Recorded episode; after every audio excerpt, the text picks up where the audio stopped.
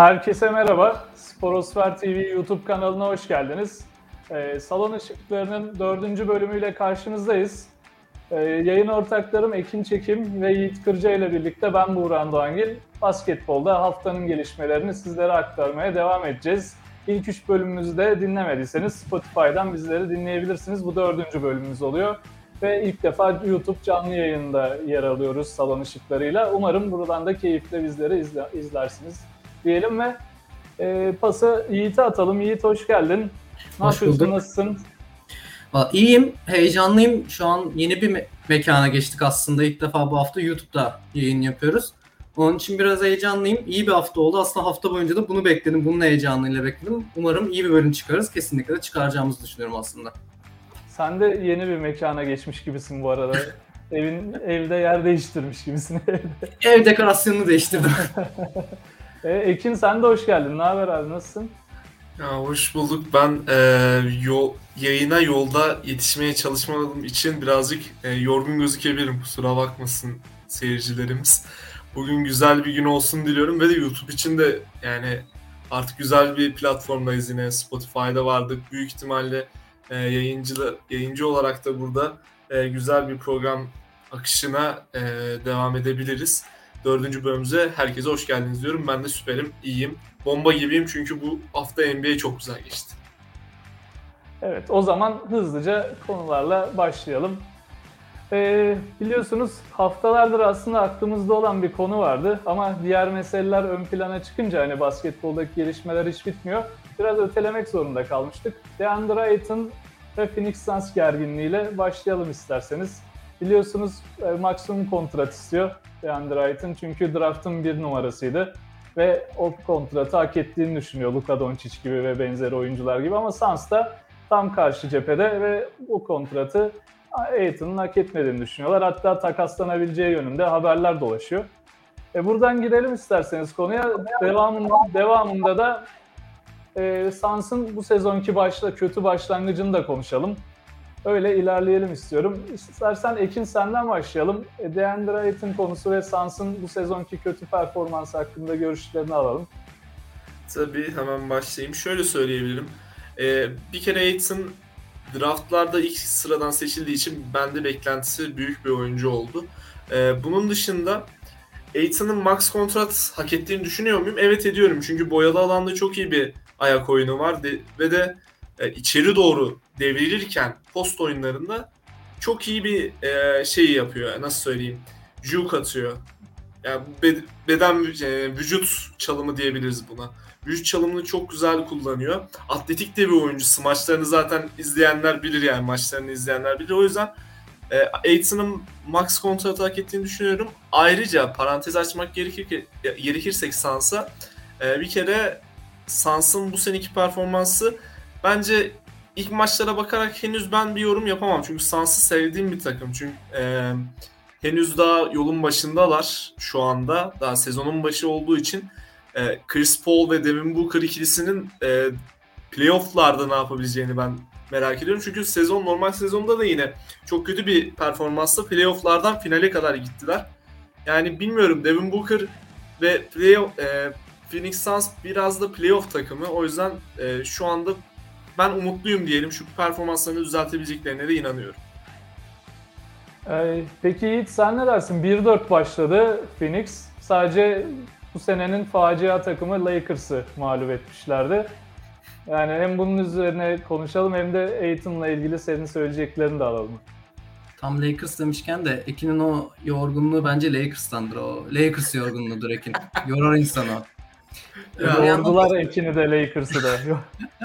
ya yemin ediyorum arkadaş böyle bir GM olabilir mi ya? Daha hala hani ya bir şey demek istemiyorum. Yorum yok yani. yorum. Ben Aiton'dan, Aiton'dan devam edeyim. Ekin'i zorlamayalım. Bozmayalım orayı. Daha çok yormayalım.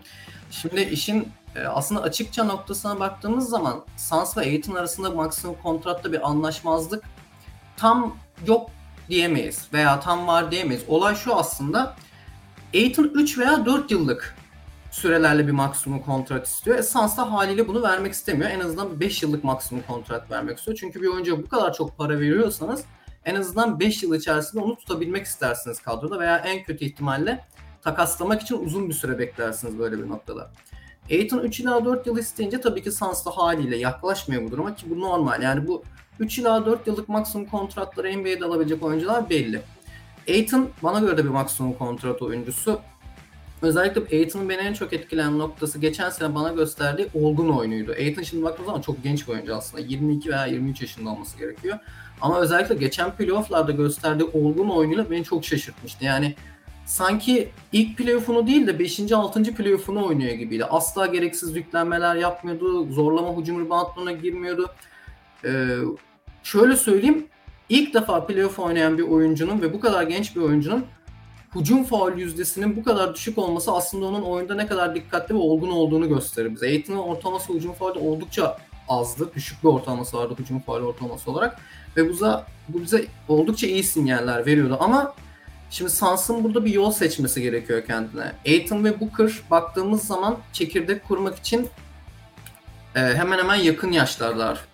E, yani tam bir çekirdek var diyebiliriz Suns'ın elinde ama Suns ne yapmak istiyor? Ellerindeki Chris Paul e, kontratı onları epeyce zorluyor şu an. Özellikle Aiton'a bu sezon verememelerinin nedeni o kontratı. Ellerindeki Chris Paul kontratı bir noktada. Bence Chris Paul kontratının Suns'ta uzatılmaması gerekiyor dediğimiz zaman Suns ve Chris Paul hayranları bana kızabilir ama daha sağlam bir yapı için bence bunun yapılması gerekiyor. Yani Chris Paul'un kontratının devam etmemesi gerekiyordu. Çünkü bu oldukça etkiliyor oyunu ve tamam Chris Paul olan bir takım her zaman bir playoff takım ama siz bu sene Suns'tan geçen seneki gibi bir miracle run bekliyor musunuz? Şahsen ben öyle bir miracle run beklemiyorum Suns'tan ki geçen sezon oldukça e, nasıl söyleyeyim karambole geçen bir sezon oldu bir baktığımız zaman. Hem batıda hem doğuda baktığımızda oldukça ilginç bir sezon oldu ve ben biraz Suns'ın geçen seneki durumunun miracle run olduğunu düşünüyorum. Bu sezonda sene sezona 1-3 başladılar. Tek galibiyetleri felaket Lakers maçıydı.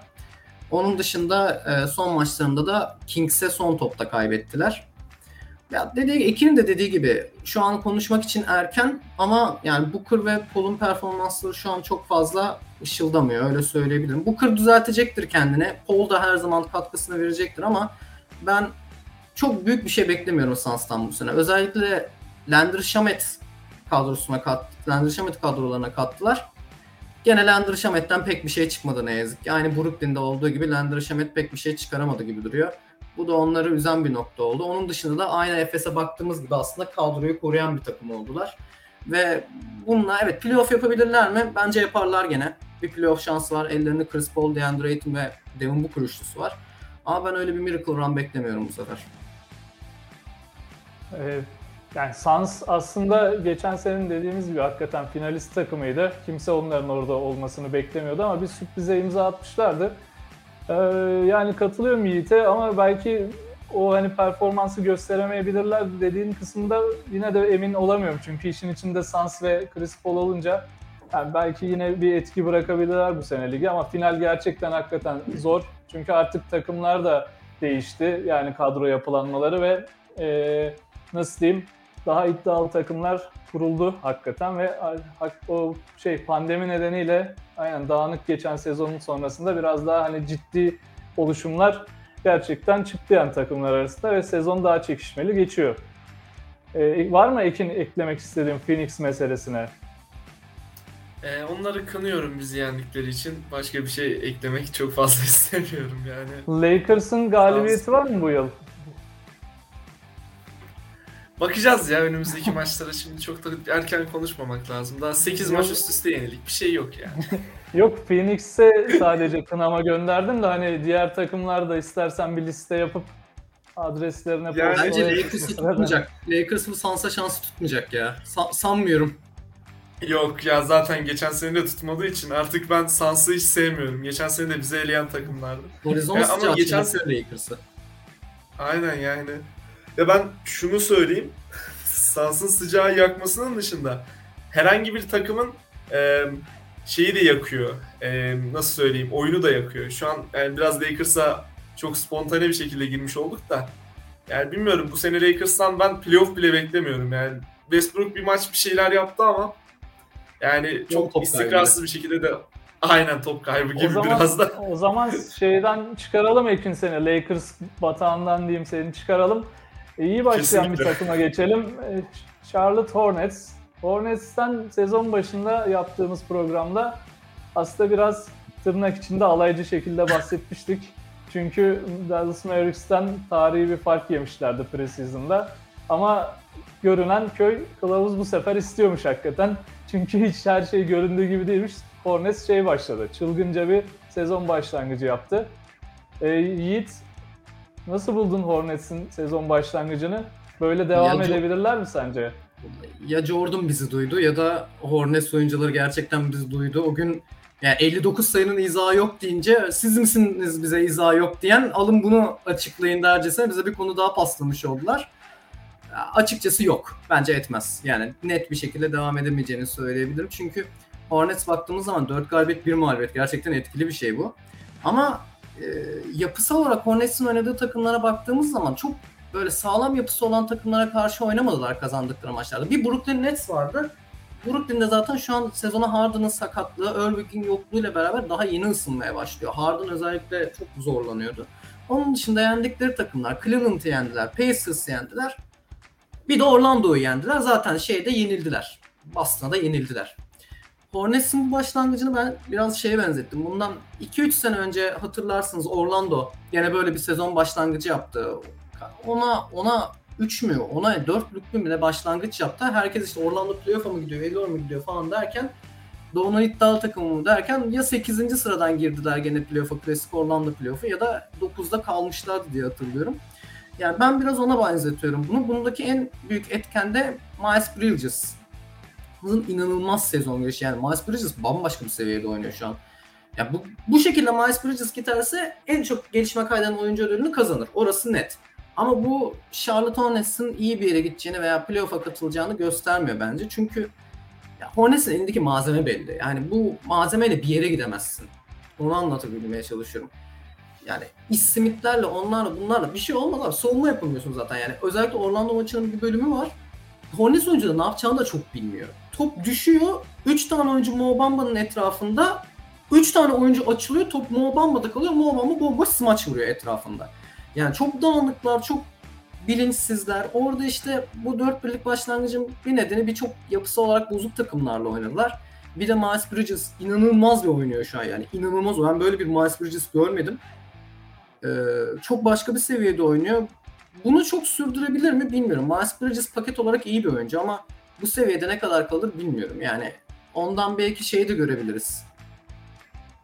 Ee, bir Isaiah Thomas da görebiliriz. Bir anda yok da olabilir ama bence Isaiah Thomas'tan daha etkili kalacaktır. Lemon Ball geçen seneden sakatlığından itibaren üstüne katarak gelmiş. Bence abisinden çok daha yetenekli bir oyuncu. Lonzo'dan çok daha iyi bir yetenekli bir oyuncu. Ve daha çok şeyler katabilecek bir oyuncu takıma.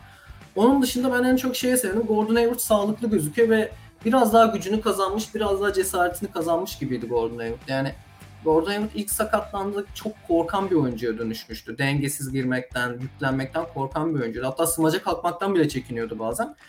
Onun dışında Gordon Hayward iyi gözüktü. Zaten bu e, serilerinin öbür bir yanı da Gordon Hayward'dan kaynaklı.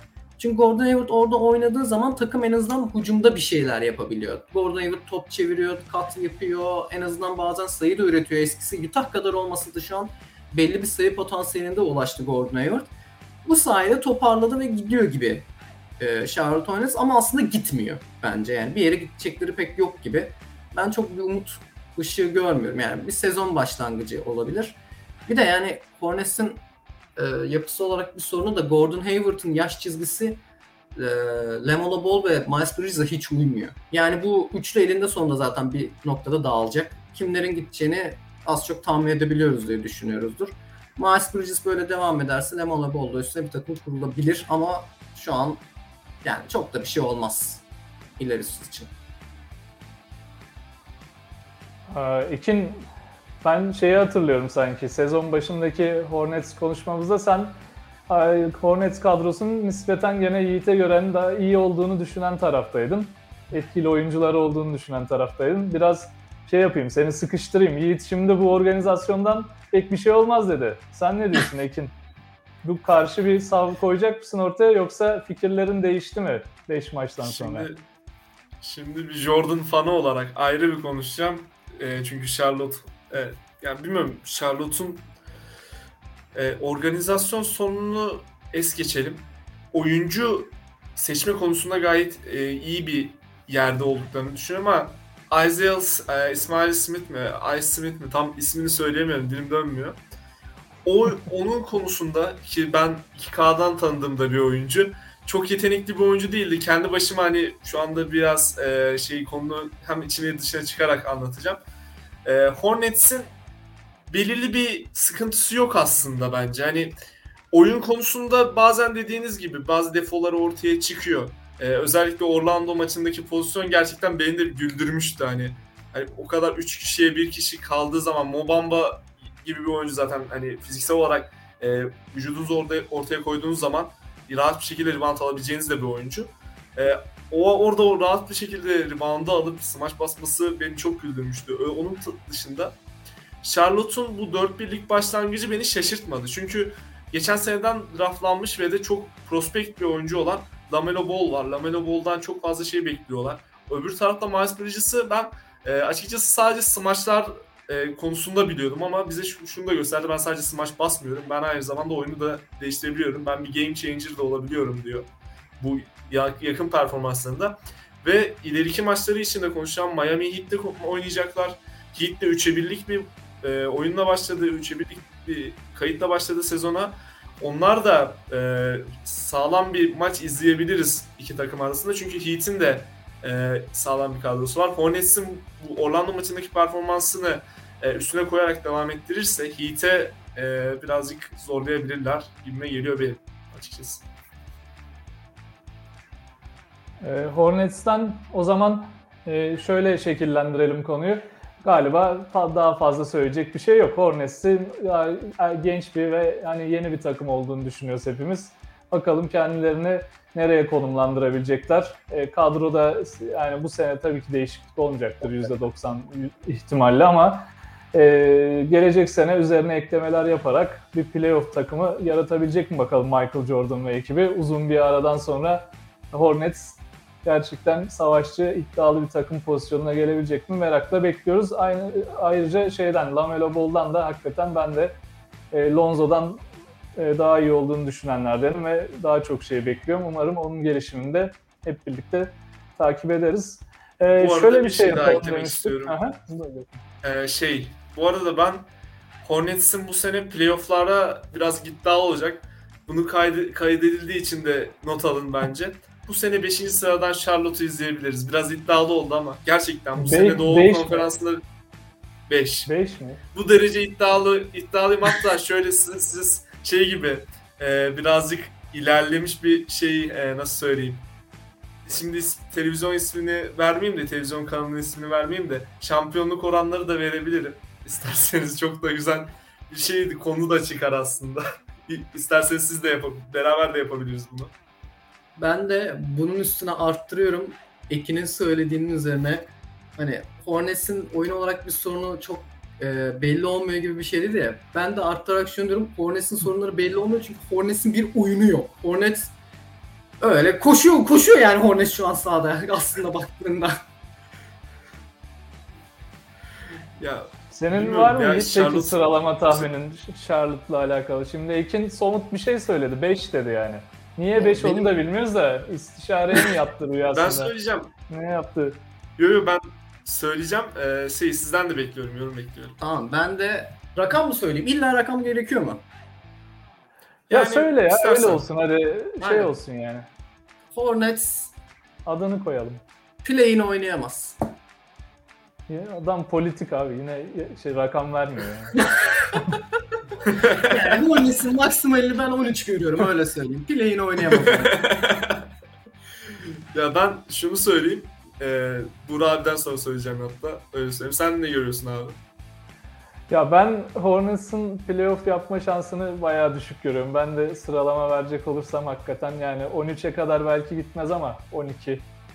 çok çok da uzaklaşmadı. Çok da ilk 10 dışında kalırlar diye düşünüyorum. Abi Tamam. biraz beni destekleyin yayındayız. Abi Hornets konusunda desteklemem. Sacramento'nun destek beklemek gibi bir şey bu yani. Ya bilmiyorum ben Cleveland'ı daha iddialı görüyorum mesela. Ben de Cleveland'ı daha iddialı görüyorum bu arada. Ya Ben öyle söyleyeyim e, daha bir şey söyleyeyim. söylemeye gerek yok sanırım. Hani Cleveland daha iddialı yani. Evet. Ya o zaman ben şey yapayım, ben kenara geçeyim. Siz devam edin. Çünkü ben bu kadar düşük beklemiyordum sizden açıkçası. Ama ikini canlı yayında şeye getirdik. Terse yatırdık ikini.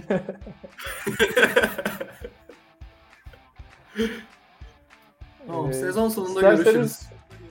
O zaman bir tahmin şeyine daha girelim. Ee, madem buradan başladık. Yani tahmin demeyeyim daha doğrusu da. Şimdi biz e, Yiğit'le konuşmuştuk daha çok. Ekin sana da bildirdik. Haftanın takımı konusunda ve haftanın oyuncusu konusunda e, artık şey verelim dedik böyle haftalık e, bir köşe yapalım dedik. Onlardan bahsedelim dedik. Bu haftada şimdi katılır ama belki Ekin de katılmaz bu arada. Golden State Warriors'ı haftanın takımı köşesine yerleştirdik. Evet Ekin, bize katılıyor musun bu konuda? Önce onu ben alalım. katılıyorum sana. ya. Ee, şöyle söyleyeyim. Hornets tamam eyvallah dörtte bir başladı ama ya Warriors'ta da Chef Curry var. Hani adamın yani ne diyebilirim hani o kadar saf yetenek ki yani adam nereden atabilirse aslında isterse hani böyle trick shotları izliyoruz ya o trick shotları gözü kapalı bile atabilecek bir oyuncu. Ee, o yüzden hiçbir şey e, eleştiriyi ben şey yapamıyorum yani eleştiri görüp söylemeye dilim varmıyor çünkü Curry gerçekten e, yanındaki oyuncuların sakatlıklarına rağmen hala Warriors'ı taşıyor. Bu işte e, büyük oyuncu olmak farkı budur bence yani.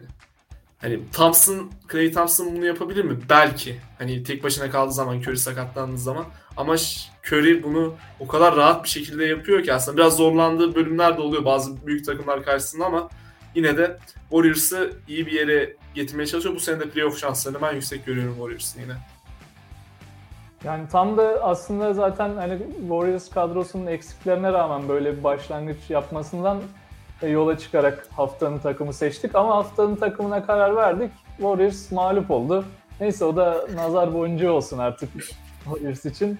Yiğit senin ekleyeceklerin bu konuyla. Benim Warriors hakkında ekleyeceklerim aslında aslında tek kelimeyle bunu açıklayabiliriz. Şimdi geçen sene Warriors'ın maç kazandığı tek kelime olmayacak da Warriors'ın maç kazanması için ne yapması gerekiyordu geçen sene? Curry'nin çıldırması gerekiyordu. Yani şimdi bildiğimiz bir temel Curry seviyesi var ki bu temel Curry seviyesi birçok oyuncunun çıldırmış seviyesine eşit.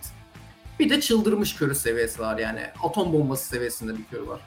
Geçen sene Golden State'in maç kazanması için Curry'nin atom bombası seviyesinde oynaması gerekiyordu sürekli. Ama bu seneye baktığımız zaman Curry'nin Curry standartlarında oynadığında bile Warriors'ın maç kazandığını gördük. Bunun temel nedenlerinden biri de aslında Warriors o hanedanlık Warriors dönemindeki yapı temel yapıyı kurmuş oldu şu an. Yani kısa beşli oynayabilecekleri bir yapı var. Özellikle mesela Kings maçında oynadıkları ilk çeyreğin son bölümünü tamamen 5 kısayla oynadılar. Drummond Green'in gene pivotta oynadı ve top dolaştırarak 5 dışarıda oynadıkları bir yapıda oynadılar. Bunun en temel sebeplerinden biri kattıkları Otto Porter Jr. Otto Porter Jr. çok fazla sayı katkısı vermiyor olabilir ama Warriors'ın zaten buna çok ihtiyacı yok. Çünkü Andrew Wiggins inanılmaz oynuyor. Andrew Wiggins geçen sene iyi bir çıkış gösterdi bize. Andrew Wiggins zaten paket olarak çok yetenekli bir oyuncu. Yani ben de buna katılmayacağınızı düşünmüyorum. Andrew Wiggins ilk taka, e, draft edildiğinde Kevin Love karşılığında takas etti Minnesota ona. Yani o kadar beklentisi olan bir oyuncu ama Andrew Wiggins basketbolu sevmiyor. Yani adam oynamak istemiyordu. Bu geçen sezon ve bu sezon gösterdiği kat etme de tamamen onun çabasıyla alakalı. Geçen sezon inanılmaz bir savunma seviyesine çıktı. Ondan sonra üçlük yüzdeleri tamamen gelişmişti. Ama e, insanlar bir an onu işte şeyi görmeye başladı. İşte Andrew Wiggins mükemmel beklentilerle bekledik çıkmadı. 3 mi olacak falan. Kesinlikle Andrew Wiggins bir 3 değil. Zaten bu sezonun başında bunu gösterdi. Andrew Wiggins'ın paketi bundan çok daha yüksek. Andrew Wiggins'ın bu katkısıyla da birleşince yanında Klay Thompson iyileştiği zaman Warriors için önümüzde önemli bir nokta var. Warriors iyi bir savunma takımı. Aslında bakıldığı zaman Curry e, çok iyi bir savunmacı olarak gözükmüyor ama Curry fiziğine göre çok iyi bir savunmacı ve güçlü bir oyuncu. Yanına Klay Thompson, Andrew Wiggins, Draymond Green ve bu dönemde belki de Warriors'ın en çok galibiyet alabilmesinin sebeplerinden biri Kevin Looney'nin iyileşmesiyle beraber kurduğunuz 5 inanılmaz bir savunma takımı oluyor ve birden dörde kadar hadi Draymond Green bir nebze gene birden dörde kadar şut atabilen bir takım oluyor. Zaten bu hanedan Warriors'ın temel oyun yapısıydı. Buna göre e, devam ederlerse Warriors zaten net bir playoff adayı. Onu söyleyeyim yani. Ama şöyle bir sıkıntı var. İkinci beş girdiğinde hiç savunma yapamıyorlar. Yani Jordan Poole, e, Lee içerideyken çok tamamen kayboluyorlar. Buna bir çözüm bulmaları lazım. Bunda da Andre Iguodala zaten devreye giriyor. Bu, bu arada yayına bir e, görüş var. Sevgili e, genel yayın yönetmenimiz Türker Özdil, Sacramento Kings'in tek taraftarı dünyadaki. Zaten herhalde öyle yani. Ben başka Sacramento'yu de, bir de Divac var. Zaten o bitti zaten şu an Sacramento taraftarları. Yani Sacramento'nun da benim bildiğim kadarıyla nüfusu falan da bayağı az yani. Küçük bir yer Sacramento. Buradan hani seslenelim Sacramento severler varsa başka yayınlarımıza e, şey e, soru ve görüş ve önerilerini iletebilirler. Özel bir Sacramento bölümü bile yapabiliriz yani buradan yola çıkarak. E, yani ne diyeyim Sacramento ile ilgili Ekin sever Sacramento'yu bir de.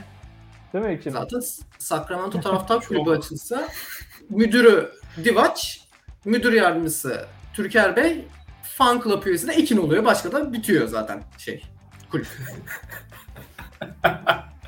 Yok hayır ben şey Diyen e, Sacramento şu an. şey ben nasıl söyleyeyim. Taraftarda amigosu olur ya taraftar amigosu. Ben o olacağım. Tribün şey yapacağım Zaten abi. bir tek tribünde sen görüyorsun. Tribün de boş yani. Şey vardı ya, Tahsin, Tahsin Hasoğlu muydu? Başakşehir'in tek taraftarı videosu. Bozbay kuşlar. Vay o geldi aklıma. Neyse konudan biraz dağıldık ama Yiğit senin söyleyeceklerin bitmiş miydi? Sana dönelim tekrar Golden State hakkında. Sen bayağı ciddi bir şey anlatırken baltalamış olduk ama. Ya Sacramento olunca baltalanıyor yani. Sacramento işin içine girince ciddiyet kalmıyor ne yazık ki ama ya demek istediğim Warriors o hanedan yapıyı kurdu. Oyuncu kalitesi olarak biraz o hanedan yapıdan eksikler. Aslında oyuncu kalitesi de Andrew Wiggins'ın gerçekten artık o paket sıçramasını gösterip gösteremeyeceğine bağlı. Andrew Wiggins uzun süredir NBA'de olmasına rağmen genç de bir oyuncu hala. Orta genç diyebileceğimiz bir oyuncu ve ben Wiggins'tan umutluyum. Wiggins benim sevdiğim bir oyuncu. Bu biraz romantik bir yorum ama öyle söyleyeyim. Bence Ekin sana katılmıyordur bu konuda. Ben olsam katılmazdım yani. Hornets de ortada bıraktıktan sonra ya öyle demeyelim. Şimdi her takım yanlış seçimler ve hatalar yapabilir yani. o yüzden Wiggins'i ben beğeniyorum. Hatta Minnesota zamanından da beğeniyorum kendisini. Ve şu her zaman kafamı kurcalıyor. Acaba Kevin Love'ı Cleveland takaslamasaydı da Wiggins direkt Cleveland tarafından seçilseydi nasıl bir NBA izlerdik? Sürekli bunu kafamda düşünüyorum yani. Cleveland finale çıkamaz. Öyle öyle bir ya büyük ihtimalle öyle olur. Ama bilmiyorum ya o zamanki Kevin Love'ı da düşünüyorum. Şimdi Love, Kevin Love mı? Ee, pardon da çaylak mı hani? Ben olsam ben GM Cleveland GM zamanında iyi yapmıştı. Da bilmiyorum belki daha farklı şeyler de olabilirdi yani konudan biraz yine saptı ama. olsun hiç problem değil Ekin. Sen yani bu tarz şeylerini dile getir abi sıkıntı yok. Buradan belki bizi duyar şey GM'ler. Muhakkak Belki konusunda işte- destek bel- veren çıkar. Belki keş, keşfedilirsin belki. Ya yok Hornets işte bizi duydu. Hornets duymasa abi dörtte bir şey yapmazlardı yani. Ben onlardan umutluyum. Bence Ekin keşfedilme şansını Charlotte Hornets'in kadrosuna iyi dedikten sonra kaybetti. Michael, ya Michael Jordan belki keşfeder Ekin'i. Bize inanan biri var hayatta. İstemit Ya şey biri işte, var. Bana bir benim genel şey medya sorumlusu yaparlar belki. O yüzden o yüzden orada saçı yapıyorum. Organizasyon o zaman işte seviye atlar. Kesinlikle.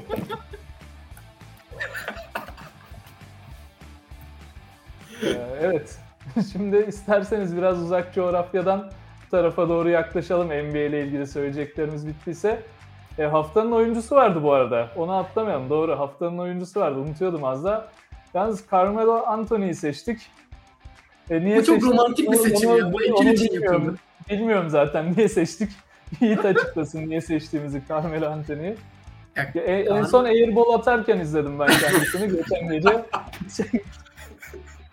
Ya olay şöyle oldu. Ben Carmelo'yu seçelim dediğim gece Carmelo maç topuna airball attı.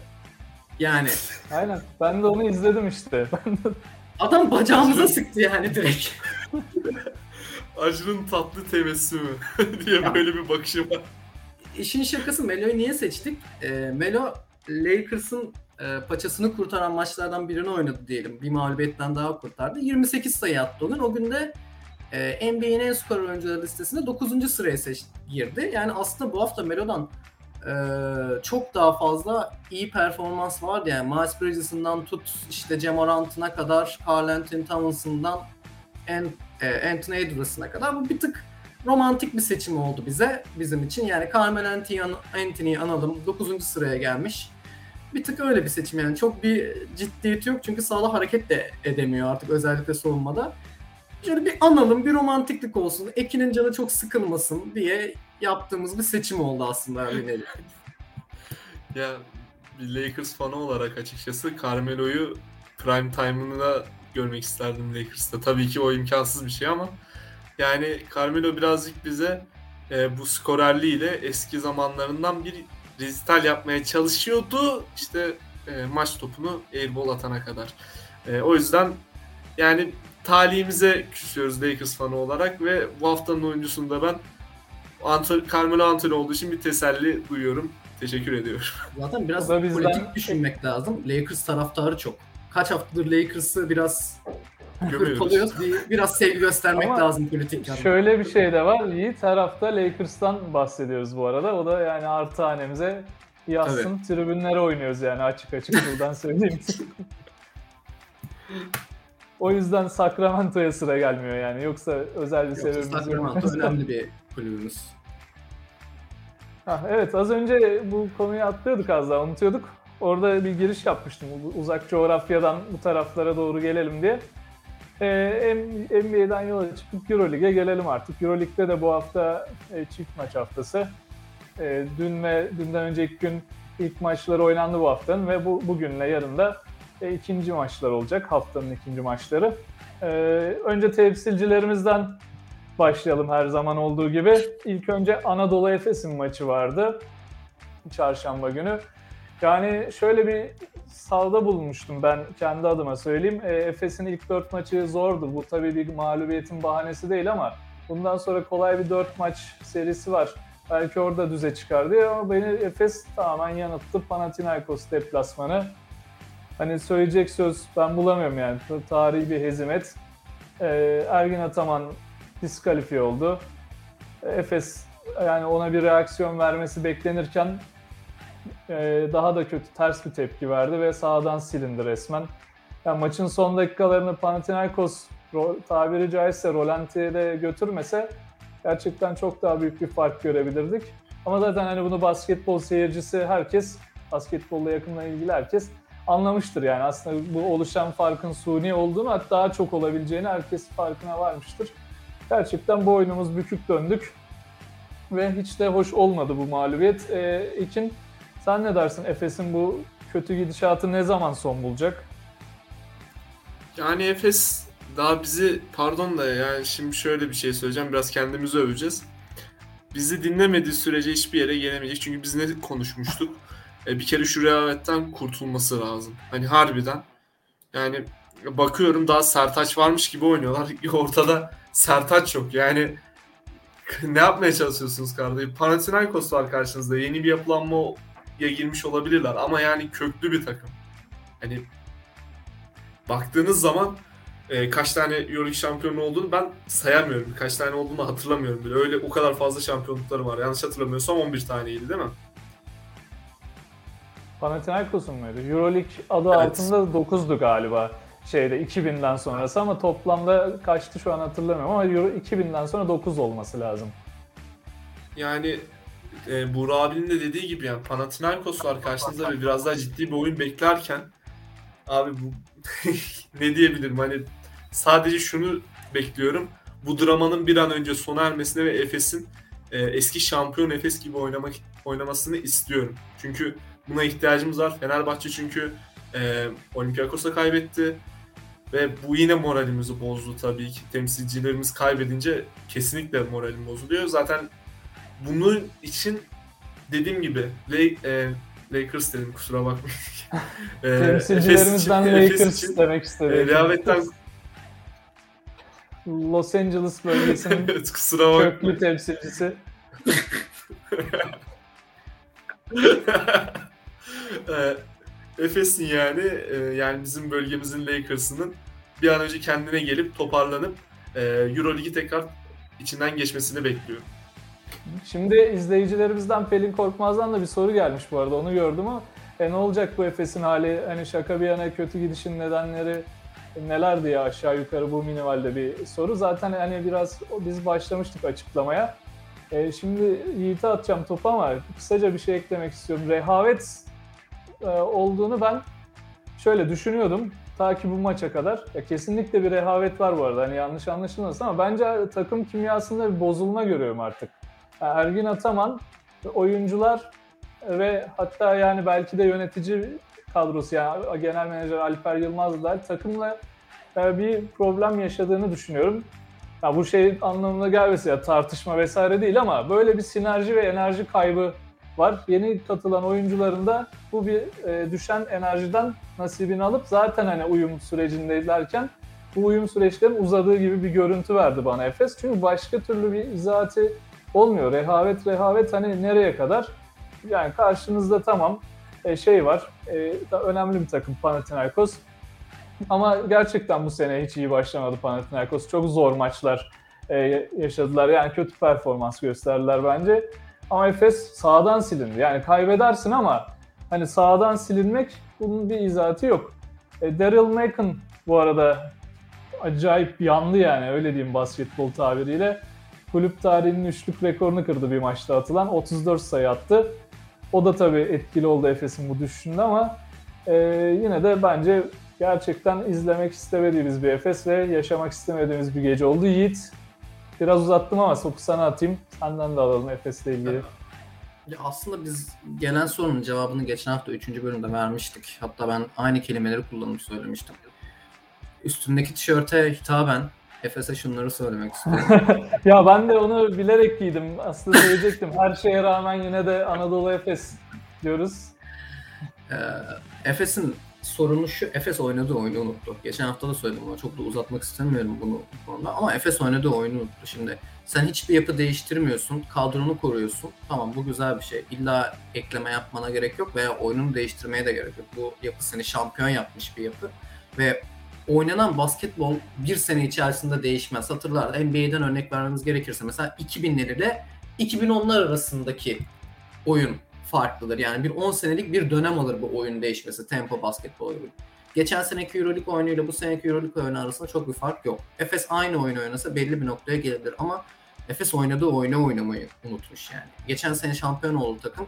Bu sene hiç sanki birbirlerini tanımayan Fenerbahçe'nin yapısı bile yeni kurulmasına rağmen Efes'ten daha değerli toplu oynuyor. Bu çok önemli yani. Siz şampiyonsunuz. Geçen seneki oyununuzu oynayamıyorsunuz ve yeni kurulmuş bir yapı sizden değerli, daha değerli toplu oynuyor. Efes'in çözmesi gereken şey bence bir, nok- bir noktada bu. Geçen hafta dediğim gibi yani artık tost makinesinin fişini mi takarlar? Ne bileyim yeni bir salça mı kullan- kullanırlar? Yeni bir kaşar peynirine mi geçerler bilmiyorum ama bir şeyleri değiştirmek gerekiyor ya da eski oyunlarını bulmaları gerekiyor en kötüsünden. Yani diyebileceğim şeyler bunlar. Bu, bu haftaki mağlubiyet hakkında aslında çok bir konuşmak istemiyorum. Çünkü yani bu mağlubiyet değil, bu başka bir şey. Bu artık bence Efes'i boş vermiştik. Yani ben artık Efes'in bu sezondan hiçbir şey beklemiyorum. Öyle söyleyebilirim. Yani bu artık boş vermişlik noktası ve bence artık soyunma odasındaki kafa yapısı da çok farklı bir noktada. Yani muhtemelen ben de işte az önce onu ifade etmeye çalıştım. Orada bayağı bir kopukluk var. Hem oyuncular hem Ergin Ataman arasında. Hatta ben bunun biraz Alper Yılmaz'a doğru sıçradığını bile düşünüyorum. Ee, öyle söyleyeyim. Ergin Ataman bu arada e, diskalifiye oldu derken iki teknik faulden, itirazdan diskalifiye oldu. Yani bunu zaman zaman koçlar yapıyor basketbolda. Ergin Ataman da yaptığına çok şahit olmuştuk Barcelona deplasmanında iki sene önce. Bu mesela galibiyeti getirmişti. Ama burada zaten bence çok yanlıştı atılması. Eğer bunu kasten yaptıysa, sınırlarına hakim olamayıp yaptıysa bir şey diyemem ama kasten yaptıysa yanlıştı. Çünkü zaten takım çöküştü. Birlik beraberliği sağlamakta zorlanıyor. E bir de koç dışarıya alınınca iyice o şeyden yaydan çıkmış oldu. O iki sene önceki taktik tutmaz yani burada açıkça söyleyeyim ben Ergin Ataman'a. Çünkü orada takım zaten birbirine tamamen kenetlenmiş bir takım vardı ve oradan bir tabiri caizse gaz almışlardı. Yani Ergin Ataman'ın diskalifiye olmasına o dolu stadın için önünde Barcelona'da iddialı bir maçta. Ama zaten 1-4 başlamış, 1-5 başlamış bir Efes var. Ve siz gidip orada oyunu Yakup Sekizkök'e bırakıyorsunuz. Yakup Sekizkök e, çok kaliteli bir hoca ama yani orada o takıma Yakup Hoca değil kim olursa olsun ne yapabilir ki yani kenarda? Anca maçın bitmesini bekleyebilir. Başka da bir şey yapabilmesi gerçekten mümkün değil yani. E, eklemek istedikleriniz varsa Efes'le özelinde hemen ekleyelim ve Fenerbahçe'ye geçelim yavaş yavaş. Ekin, Yiğit. ekleyebileceğim hiçbir şey yok. Ne söyleyelim diyorsunuz değil mi? Daha söyleyecek bir şey yok Efes'e. Ya Fenerbahçe'ye geçerken de hemen kısaca şeyden bahsedeyim. Efes'in maçının olduğu gün bu arada Azvel e, CSKA Moskova'yı mağlup etti. Hani Euroleague'de diğer takımlardan da biraz bahsedecek olursak merak edenler için. Yani Azvel'den beklentiler bu kadar yüksek değildi bu sene ama gerçekten atletik ve diri bir takım ortaya koydular. Biraz da herhalde para buldular bir yerden. Tony Parker işleri düzeltmiş görünüyor. Çünkü e, acayip bir kadro yaptılar yani NBA patentli oyuncular falan. Gücüne güç kattı Asvel ve CSKA'yı mağlup etti. CSKA'da zaten biraz hani maçlar kazansa da bu sene sallanıyor görüntüsü vardı yani geçen seneye göre. E, Baskonya çok kötü gidiyor. Unix hiç kimsenin beğenmediği Unix Baskonya'yı farklı mağlup etti. E, bir de Real Madrid Zenit zorlu Rusya deplasmanında kazandı o gün. Ve hakikaten güzel, zevkli maçlar vardı. Ben takip etme şansı buldum hepsini. Ben benim çok hoşuma gitti. Euroleague hani yeni yeni ısınıyor gibi biraz. Bana öyle geldi bu haftayla itibaren. Bu geçişi bitirdik ve hani artık ısınma turlarını atladık. Şimdi gerçek sezon başladı gibi geliyor ve gelelim talihsizler kralı mı diyeyim artık ne diyeyim Fenerbahçe'ye. 4 yani 5 mağlubiyeti oldu Fenerbahçe'nin 7 maçta. Böyle söylesem inanmazsınız değil mi? Hani takip etmeseniz tamamen Fenerbahçe'yi izleseniz ya 7'de 2 nasıl olur Fenerbahçe ya sanki daha çok kazandı gibi falan hissiyatı veriyor ama maalesef durumu öyle çünkü 4 maçı son topta kaybeden bir Fenerbahçe var. İşte Panathinaikos, Real Madrid, Ba- Barcelona ve son olarak da Olympiakos deplasmanında yine son topa kalan Fenerbahçe. Bu sefer şeysiz son topa kaldılar yalnız onu eklemek isterim. Hani gerçekten diğer aynen 3 maçta da hakem kararlarıyla ilgili yani tartışmalar vardı. Katılırsınız katılmazsınız ama burada temiz bir oyun vardı maçın sonunda. Ee, yalnız Pierre tercihi Fenerbahçe'yi maalesef Pire- Pire'den boynu bükük dönmeye zorladı diyeyim. Yani e, Yiğit ne olacak Fenerbahçe'nin hali? Yani bu son topta kaybetme alışkanlığı eğer takımın üstüne yapışırsa yani çıkarmak çok zor oluyor böyle şeyleri. Ne eksik sence Fenerbahçe'de?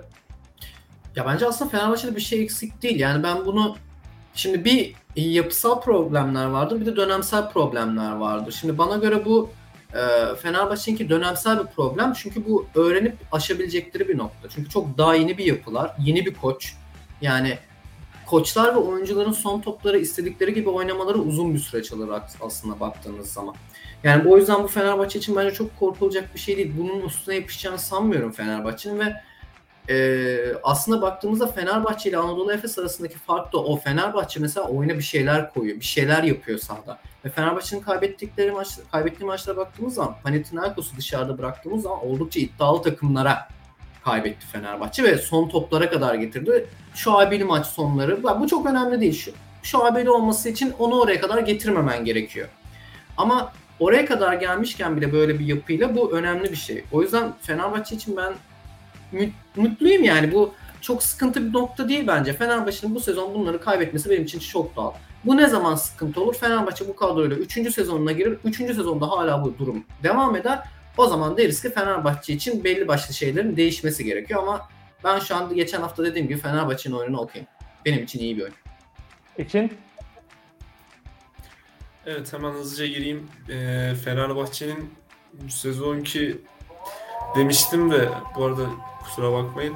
Ee, bu seneki Beklentim düşüktü. aynen hani e, Fenerbahçe'den bir beklentim olmadığını söylemiştim. Ancak şunu da söyleyebilirim. Fenerbahçe'nin dediğim gibi oturduğu zaman bu kadronun yapabileceklerinin sınırı olmadığını düşünüyorum. Yani bu dördüncü sezonda birazcık ilerisi için söylüyorum.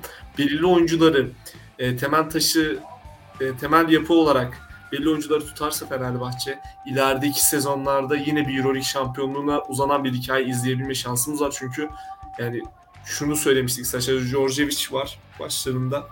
Başlarda söylemiştim hatta Saşa Djordjevic'i çok beğenmiyorum. Ben umutsuzum ve de e, şeyim yok, beklentim yok diyordum ama yani Djordjevic beni şaşırttı. Yani yaptıklarıyla. Çünkü Fenerbahçe'nin yeni oyununu, yeni stilini ben gayet beğendim. Sadece dediğim gibi biraz daha zamanları zamana ihtiyaçları var. Bu zamanı da e, dedim ben 4 sene olarak koydum. Belki 3 sene olur, belki gelecek sene olabilir. Yani şu anda Fenerbahçe hakkında bunu söyleyebilirim. Ve hemen sözü direkt size bırakıyorum. E, Djordjevic'in bu arada 1 artı 1 artı 1 olmak üzere 3 senelik kontratı var. Dördüncüye artık yani bilmiyorum Ekin o zaman göreceğiz. Sana Ya göreceğiz. bence verilsin ya hani hak ediyor yani şimdi abi şimdi şöyle düşünün. Kokoşkov'la beraber yakalanamayan e, bir şey var, yapı vardı, oyun yapısı vardı. Sürekli değişen oyuncular vardı. Ama bu sefer yani ilk defa bir oyuncuyu yani ilk defa bir takımı ben e, ilk defa hatta bir Fenerbahçe'yi bu kadar e, kompakt bir oyunda gördüm ya. Şakasız söylüyorum ben çok beğendim Fenerbahçe'yi bu hafta. Sana kesinlikle katılmakla birlikte ha ben şunu eklemek isterim. Ee, ya bir oyun kurucu eksikliğini sezon başından beri hani ben kendi adıma çıktığım bütün programlarda söyledim. Benden büyük abilerimiz de bu işi de içinde bulunanlar da söylüyor. Ama bariz göze çarpıyor işte son top tercihlerinden tut da oyunda tıkanan noktalardaki Fenerbahçe'nin hücumunun belli bir yere gelememesi, hani yaşanan top kayıpları ve işte hücum setlerinin dışına çıktığında sıkıntı yaşaması Fenerbahçe'nin. Bundan kaynaklanıyor. Çünkü şey var, Pierre Henry tamam yetenekli bir oyuncu ama bazı e, noktalarda gerçekten sıkıntı yaşıyor. Özellikle yani şut seçimleri ve kendi oyunu yaratması adına büyük problemleri var. Şimdi o görev De Colo'ya veriliyor bir numara pozisyonunda ama De Colo gerçekten hani Avrupa efsanesi bir oyuncu ama onun sanki kariyerinin sonlarını ve çöküşünü seyrediyor gibiyiz. Yani Fenerbahçe açısından ben hani eksi bir nokta söyleyeceksem De Colo gerçekten hani yokluğu, varlığı bir bile diyemeyeceğim. Varlığı Fenerbahçe'ye zarar veriyor. Şu sıralarda umarım çabucak toparlanır ve takıma güç katar. Çünkü çok önemli bir oyuncu. Hem kariyer hem de Fenerbahçe'nin yapısıyla alakalı ama geri kalan söylediklerinize katılıyorum. Fenerbahçe hakikaten daha kompakt oynuyor Efes'ten. Zaten hani savunmada da bu kadar ısıran bir takım olduğu için bu maçları buraya kadar getirmeye başarıyor. Çünkü hani Euroleague'de e, savunma her şeyden önce geliyor. Yoksa darmadağın olursunuz Efes gibi. Yani yapabileceğiniz şeyler sınırlı kalıyor. Yiğit senin eklemek istediklerin var mı Fenerbahçe özelinde? Çok fazla eklemek istediğim bir şey yok. Dediğim gibi yani Fenerbahçe'nin bir sürece ihtiyacı var ve ben bu sürecin ilerleyişinden şu an gayet memnunum. Kendi adıma. Evet. Ee, bir de şeyden de hemen kısaca bahsedip programı kapatalım. Maccabi Tel Aviv dün ezici bir oyunla namalup Barcelona'yı Tel Aviv'de devirdi. Ve gerçekten hani gözünün yaşına bakmadı diyebiliriz Barcelona'ya. Yasuke 300 neye uğradığını şaşırmış şekilde salondan ayrılıyordu en son. Ee, yine Bayern Münih'te sezona kötü başlayan takımlardan da Almanya derbisi diyeyim. Alba Berlin'i rahat mağlup ettiler. Olimpia Milano evinde Kızıl Yıldız'ı geçip gerçekten hani ne kadar güçlü bir takım olduğunu bir kere daha ispatlamış oldu bu sene bize. E gecenin diğer maçında konuştuk zaten maalesef üzücü bir şekilde Pire'de Olympiakos'a 67-65 mağlup oldu temsilcimiz Fenerbahçe. E, Euroleague özelinde şunu söyleyeyim, daha iyi günlerde hani görüşmek üzere diyeceğim. Çünkü takımlarımız gerçekten sezona çok da iyi başlayamadılar. Daha güzel güldüğümüz günlere, şampiyonluk günlerine geri döneriz diyelim ve yayınımıza burada noktayı koyalım. Herkese bizi dinledikleri için teşekkür ediyoruz Sporosfer TV ailesi adına. Ee, yine haftaya e, yayında olacağız sizlerle birlikte ve basketbolla ilgili gelişmeleri NBA ve Euroleague özelinde aktaracağız.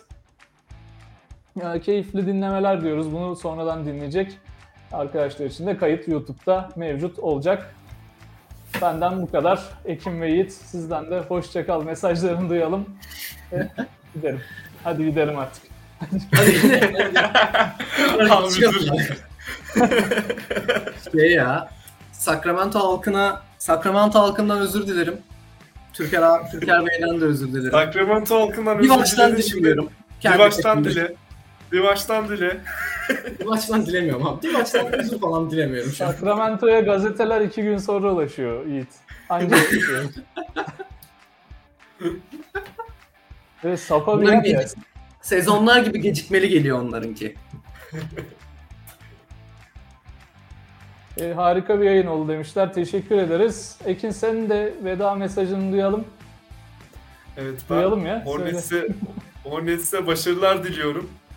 Ee, umarım bakın arkadaşlar beni yüzümü kara çıkarmayın. Ee, sezon sonunda bundan bahsedeceğiz çünkü. Ee, ben gülerek alma, şey yapmak istiyorum. Hornets'e başarılar diliyorum dediğim gibi. Carmelo Anthony'ye e, şut tekniğinde yine çalışması gerektiğini söylemekte geçiyorum. Euroleague'de de e, Ergin Ataman'ın taktiksel oyununu değiştirmesini, Fenerbahçe'nin de böyle devam etmesini ama biraz daha iyi üstlerine koymasını bekliyorum. Teşekkür ediyorum. Ee, buradan son bir şey söyleyeceğim. Ekin'le iddiaya girmek isteyenler koment atabilirler Hornets'in sezonu kaçıncı bitireceğiyle ilgili. Diyelim ve hoşçakalın deyip kapatalım. Hadi gidelim. Bir, bir dakika bir şey söyleyeceğim. Sezon sonunda bu şekilde giderse Jordan takımı Ekin'e bedelsiz olarak verir. Bunu da son nokta olarak Hornets olarak söylüyorum. Bu şekilde gidebilir bence. hoşçakalın. Hoşçakalın. Hoşçakalın.